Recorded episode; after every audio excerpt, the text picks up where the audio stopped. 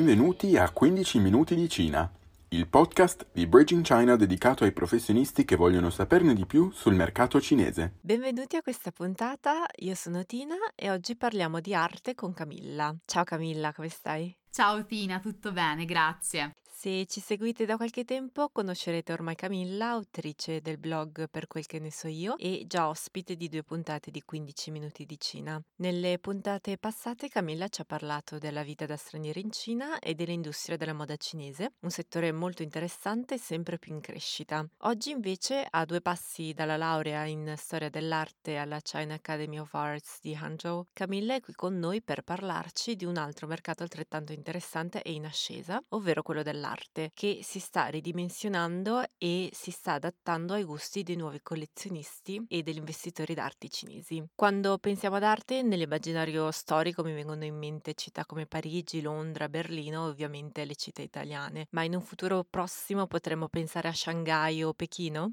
Sì, nell'immaginario comune ancora fatichiamo a immaginare la Cina come il nuovo polo artistico contemporaneo, invece è proprio così, almeno per chi ha visitato città come Shanghai o Pechino si è reso conto di quanto sia vitale l'arte o almeno la vita artistica in queste grandi metropoli. Il mercato dell'arte contemporanea guarda sempre di più ad Oriente per due motivi che sono anche tra l'altro legati tra di loro. La Cina, beh, come si sa, è la nuova potenza economica e per questo gallerie e case d'asta di tutto il mondo hanno lo sguardo orientato verso questo paese. Dopo le aperture di Deng Xiaoping, eh, diciamo che queste aperture non hanno soltanto favorito la floridità economica di questo paese, ma hanno anche istruito la generazione dei cosiddetti Fu Erdai, quindi i ricchi di seconda generazione, che si sono trasferiti a studiare all'estero e hanno avuto modo di apprezzare non solo l'arte del proprio paese, quindi l'arte cinese, ma anche l'arte occidentale, viaggiando e frequentando università in Europa, in Inghilterra e America. Quindi questa esponenziale crescita della classe media cinese, come anche quella dei nuovi miliardari, ha richiamato l'attenzione di molte gallerie europee ed americane, ma anche di case d'asta, dando un grande incentivo per stimolare la crescita anche di nuovi artisti locali. Per questo tra i principali artisti contemporanei a livello mondiale figurano molti nomi cinesi. Tra l'altro hai già nominato la mia accademia d'arte, io ho studiato alla China Academy of Art di Hangzhou. È un istituto estremamente costoso, anche se paragonato alla media delle rette universitarie cinesi. La China Academy of Art e anche la China Academy of Fine Arts di Pechino. Sono due, le due principali accademie d'arte in Cina e hanno anche dei severi criteri di ammissione, quindi sono veramente delle istituzioni importanti che formano nuovi artisti.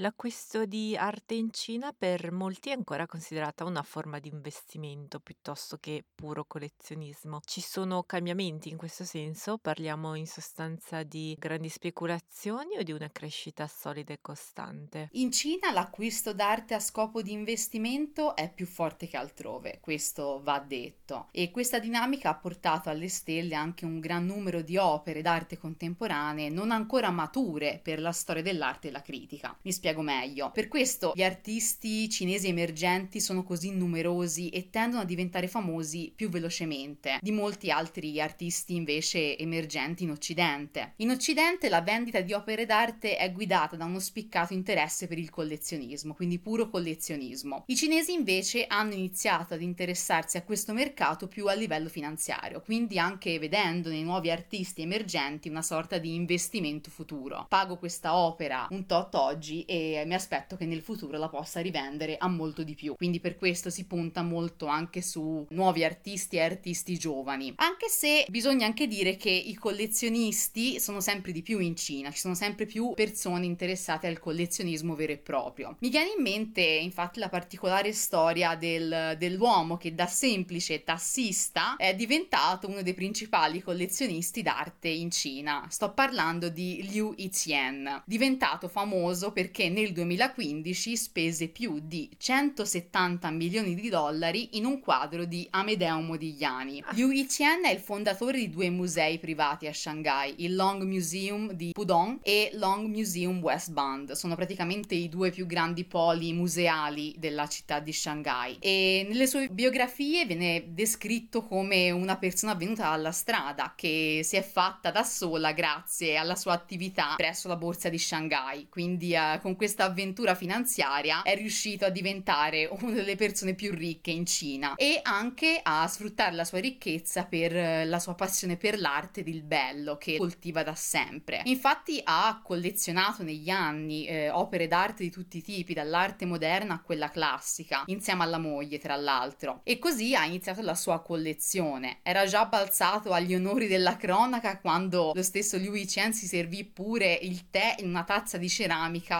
di circa 500 anni, diciamo una persona estrosa. Faccio queste considerazioni semplicemente per dire che anche il collezionismo in Cina viene considerato come una sorta di investimento sulla persona. Quindi possedere oggetti unici ed ostentarli è una caratteristica tutta cinese che si esplica specialmente quando vediamo anche la massiva vendita delle limited edition dei famosi brand, una cosa che va moltissimo in Cina, ma che si vede anche nella compravendita delle opere d'arte che devono essere uniche e sono una sorta di show off, una sorta di, di investimento sull'immagine della persona. Quali sono i gusti di questi, insomma, nuovi acquirenti? Che cosa comprano? Comprano arte tradizionale cinese o piuttosto un Picasso, un Van Gogh? I collezionisti e i compratori cinesi sono persone di cultura che conoscono molto bene la storia dell'arte, non solo cinese ma anche occidentale. Quindi sono consapevoli di come spendono il loro denaro e sono sempre all'avanguardia. Diciamo che si è notato un rinnovato interesse nei confronti dell'arte cinese in particolare. Infatti voglio menzionare le due più importanti case d'asta cinesi che sono ormai le due più importanti competizioni che hanno la Christie's e la Sotheby's. Mi sto riferendo alla Beijing Paul International Action House e la China Guardian Actions. Praticamente queste due case d'asta commerciano principalmente opere d'arte cinese che siano moderne, quindi contemporanee, diciamo, o opere d'arte tradizionali. Per quanto riguarda le opere d'arte tradizionali, la Poli ha sorpreso il mondo dell'arte per una delle sue incredibili vendite. Ha venduto un quadro ad inchiostro chiamato 12 Landscape Screens dell'artista Chi Baishi per circa 146 milioni di dollari nel 2017. Un prezzo record per un'opera, diciamo, di un artista cinese,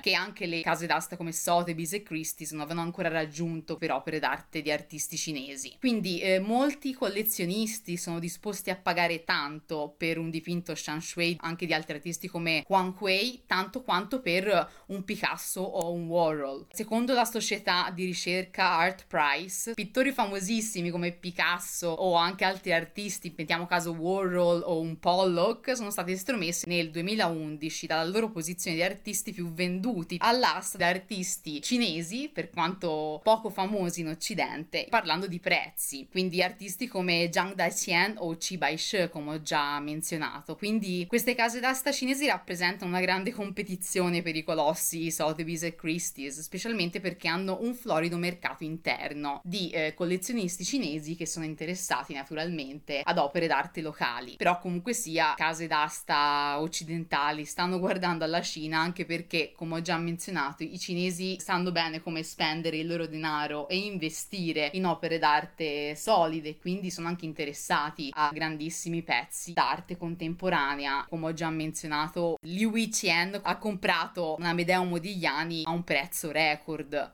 Quindi, insomma, molti acquirenti cinesi acquistano principalmente per investimento e tendono quindi ad acquistare opere con un certo valore consolidato. Ma cambiamo un attimo prospettiva e cerchiamo di esplorare il mercato non solo dal punto di vista di chi compra, ma anche dal punto di vista di chi fa l'arte. Chi sono i nuovi Picasso cinesi? Beh, se si parla di artisti contemporanei a Picasso, ho già menzionato uh, Chi Baishi. È uno dei più costosi e ricercati, quindi la sua serie di dipinti di paesaggio inchiostro è stata venduta, come ho già detto, per più di 140 milioni di dollari e questo ha reso Chibaish il primo artista cinese per importanza ma anche costi. Però parlando anche di artisti contemporanei, un artista molto ricercato è Zheng Fangzhi, il cui quadro ad olio ha riprodotto una versione rivisitata dell'ultima scena di Leonardo da Vinci. Ah. Questa versione rivisitata praticamente vedeva al posto delle classiche figure che vediamo nell'ultima scena di Leonardo da Vinci, figure cinesi che vestivano abiti, diciamo, tipici della rivoluzione culturale, quindi figure comuniste. E questa opera d'arte è stata battuta all'asta nel 2013 da Sotheby's per 23 milioni di dollari. Anche questo, vabbè, un record per un artista emergente cinese. Tra gli altri artisti che mi vengono in mente c'è anche Jiang Xiaogang, che è quello famoso per la sua serie Family Bloodline, quella che descrive i ritratti di famiglia nel periodo della politica del figlio unico e che si è guadagnato il decimo posto nella top 500 di Art Price con un fatturato all'asta di circa 20 milioni di dollari. Il panorama artistico cinese è in evoluzione, ci sono sempre nuovi artisti, poi ci sono nomi consolidati, però è un, un, ambiente che stimola molto dal punto di vista artistico, proprio perché c'è un buon giro di mercato e quindi anche gli artisti emergenti sono stimolati a produrre sempre qualcosa di nuovo. C'è una particolare attenzione ancora verso le opere d'arte più tradizionali, quindi parlo di dipinti e sculture, però c'è anche una nuova attenzione direzione verso l'arte digitale, che è un campo che sta avendo molto successo in Cina e è molto esplorato.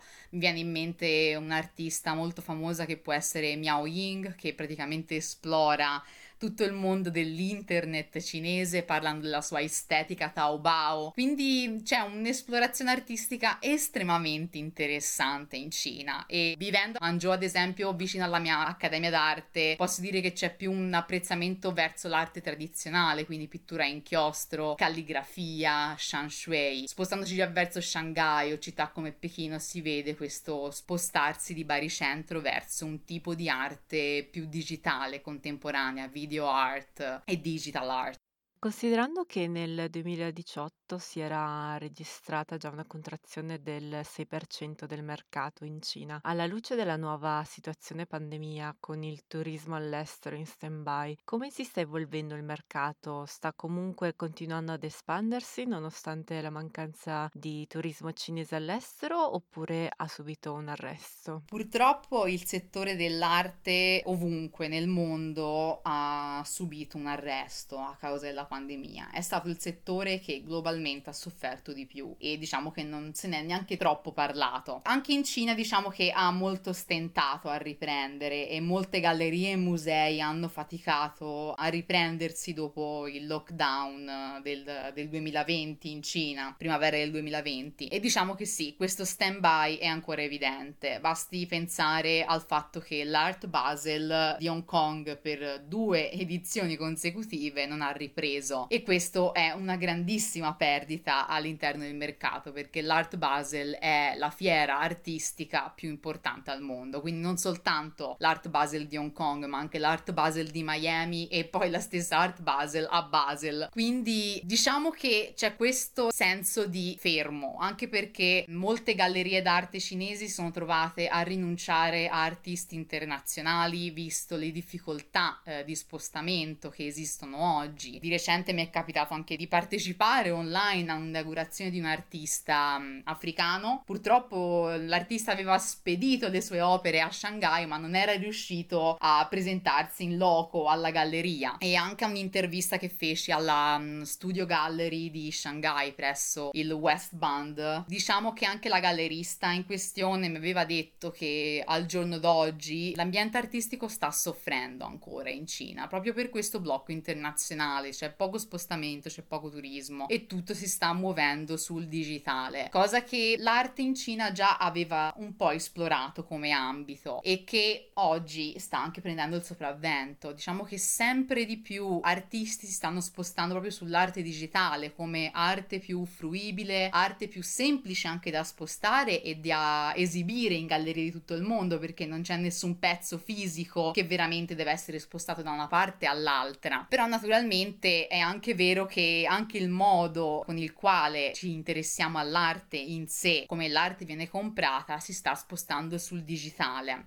Un po' per capire questo trend a livello globale mi viene in mente un fatto molto recente che sembra quasi buffo, è stata venduta lo scorso mese per 69 milioni di dollari a Christie's una serie di GIF, cosa che sembra paradossale, però una persona si è comprata una serie di GIF all'asta per più di 60 milioni di dollari online. È un argomento che riesce un po' anche a far capire di quanto il mondo artistico si sta spostando sul digitale, un po' una sorta di sistema di sopravvivenza, perché non potendosi spostare, non potendosi fruire l'arte in modo tradizionale, quindi vedendola dal vivo, c'è questa necessità e in Cina è molto evidente, anche se ormai gallerie e musei sono aperti in Cina, c'è questo blocco internazionale che sta spingendo tutto sul digitale.